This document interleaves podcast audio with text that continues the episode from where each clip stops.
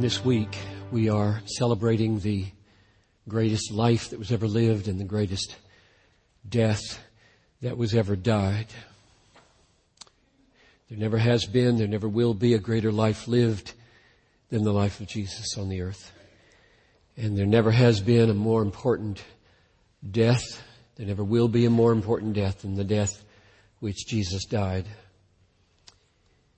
All of which totally misses the point unless you know something else first. A great life lived, a great death died has little significance if you don't know something else first. And what has moved me as I've reflected on this evening is that you all know exactly what you need to know concerning what has to go before to make the living of that life and the dying of that death mighty and powerful. You all know. It is remarkable how the Bible confronts us with what we already know. Listen to these words from, from Romans 1 and see if they are not true for you. The wrath of God is revealed from heaven against all ungodliness and unrighteousness of men, who by their unrighteousness suppress the truth. For what can be known about God is known to them. For God has made it plain to them. His invisible attributes, that is, His divine nature and power, have been clearly seen from the creation of the world and the things that have been made. Therefore, they are without excuse. For although they knew God, everybody, although they knew God, they did not honor Him or give thanks to Him, but became foolish and their senseless minds were darkened. Claiming to be wise, they became fools and exchanged the glory of God for images. And I would add, especially the one in the mirror.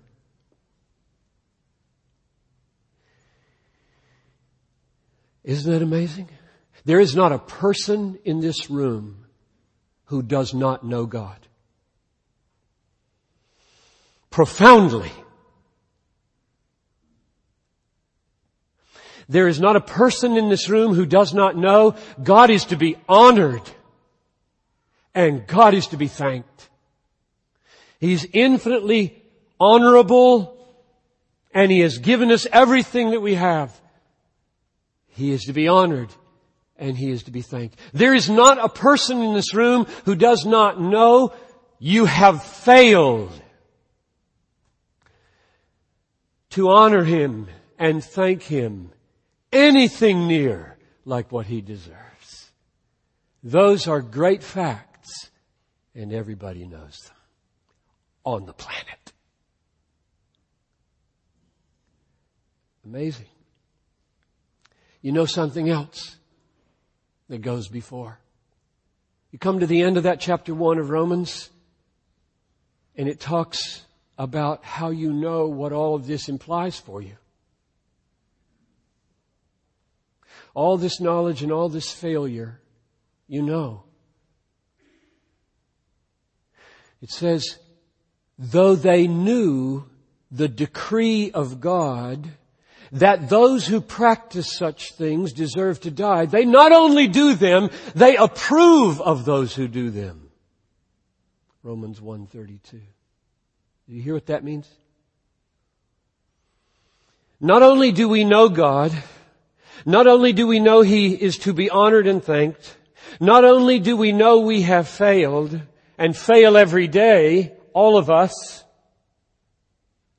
but we also know what the consequence is for us and those who do them, which means that in our minds we are not only suicidal, we are murderous because we approve those who do them knowing that the doing of them deserves death. So we go online and we We endorse the doing of sin. We go to theater and endorse the doing of sin. We conspire with others to join them in sin and thus murder them and kill ourselves. Isn't it amazing how much we know? You don't need the Bible to know these things, the Bible says. But if you know this, then there is something that you may not know that you need to know. And that this evening exists and this table exists to show you. The first phrase of it is on the front of your worship folder. Surely he has borne our griefs and carried our sorrows. Yet we esteemed him stricken, smitten by God and afflicted.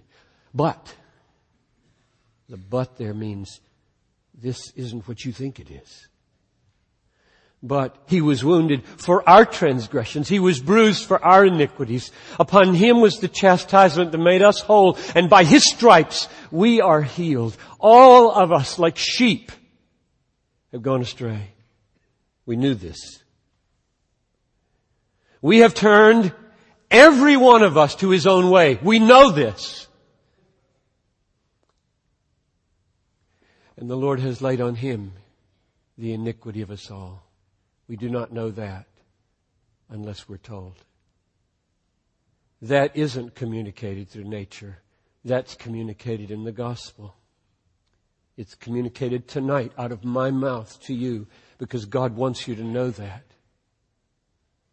This service did not begin with God so loves the world for nothing. Yes, the wrath of God is being poured out, but that's not all God pours out. So the question is now, all right, innately, I know there's a God. Innately, I know He's to be honored and to be thanked. Innately, I know I have failed. My conscience bears plenty good witness.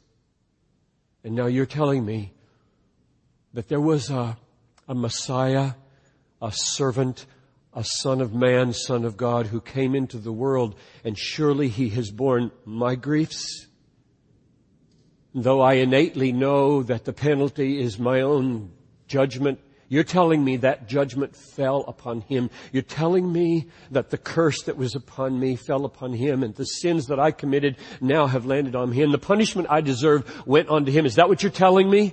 I say, that's exactly what I'm telling you. That is the Christian gospel. If you ever wondered, what's the heart of Christianity? It is the great exchange. My sin goes to him. His righteousness comes to me. He bears my punishment. I gain His reward. This is the gospel. And the urgent question in this room right now is, so how do I get in on that? I mean, will everybody be forgiven? Or, or do you have to do something? Then I'll give you the answer with a verse from the Bible, preceded by just a little setting. Some of you know this, some of you may not. Peter, as we heard, denied Jesus three times. He wept bitterly. Jesus forgave him. Peter became a great rock in the church. But not all at once. Do you remember the time he was in the tanner's house on the roof and the sheet came down in a vision filled with unclean animals, unkosher animals. He's Jewish. And the voice came, take, eat. And Peter said, I've never eaten anything unclean. No. Three times that happened. Take, eat, take, eat. A voice from God saying, eat the unclean stuff. And then there was a knock at the door. And Gentiles were there uncircumcised, unclean Gentiles. You don't eat with them, you don't go with them. And the voice said, go down, they've got a message. And the message was, come with us because there's a centurion named Cornelius and God told him to get you to come preach to us so that we might be saved. And he goes down there walks into the house with these unclean. He realized, okay, that's what the, that what, that's what the unclean animals represented. I'm supposed to not count anything unclean anymore that God has cleansed. So I'm here among the Gentiles and I'm sharing the gospel. That's what I'm doing right now.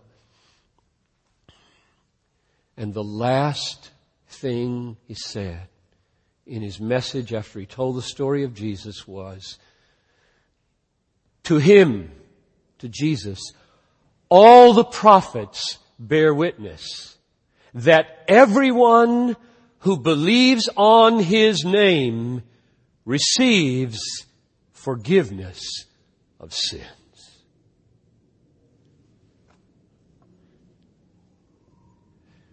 No, you don't do anything to get it. You believe something. Believing is different from doing because believing is banking on the doing of another. Jesus did something. We're singing it, we're saying it, we're symbolizing it, we're putting it up, we're just trying to get ourselves in the middle of it tonight. Jesus did the great thing. He died the death we could never die for ourselves and He lived the life we could never live for ourselves. He bore the punishment that was ours to bear and He took the curse that was ours to be cursed with. He did the doing. And now to Him all the prophets bear witness that everyone who believes in His name benefits from all that. It becomes yours. You know why? Because believing in Jesus, receiving Him as the great doer of all you need done for you that you can't do, unites you to Him. And when you're united with Jesus, all that He is, He is for you. And all His forgiveness is your forgiveness. If you stay away from Him, this great achievement is not yours. So there are people in this room who are at a critical moment because as we eat now and drink, the only people, the Bible says, who should eat and drink worthily are believers.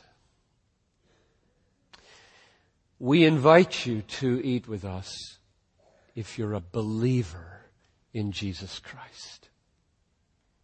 If you are not banking on yourself, somehow weighed in the scales, you go down. You won't. You go up. Jesus is the only one who goes down in the scale of justice. So the question now is, are you throwing yourself on Him for mercy? Is He your only hope for forgiveness, for the fulfillment of all of His promises to you, even eternal life? Or are you somehow banking on yourself, your tradition, your family, your achievement, your devotion, your pastoral role? No. Him alone. And if so, we welcome you to eat. If not, have integrity. And just when the tray comes, just pass it by. But deal with God deal with God. You're not here by an accident. I don't know. I can hardly even see you, so I can't even make any judgments about who's here, let alone why you're here. But God knows why you're here. And it's to hear these songs, this message, see this enacted, and be confronted with the most important news you've ever heard.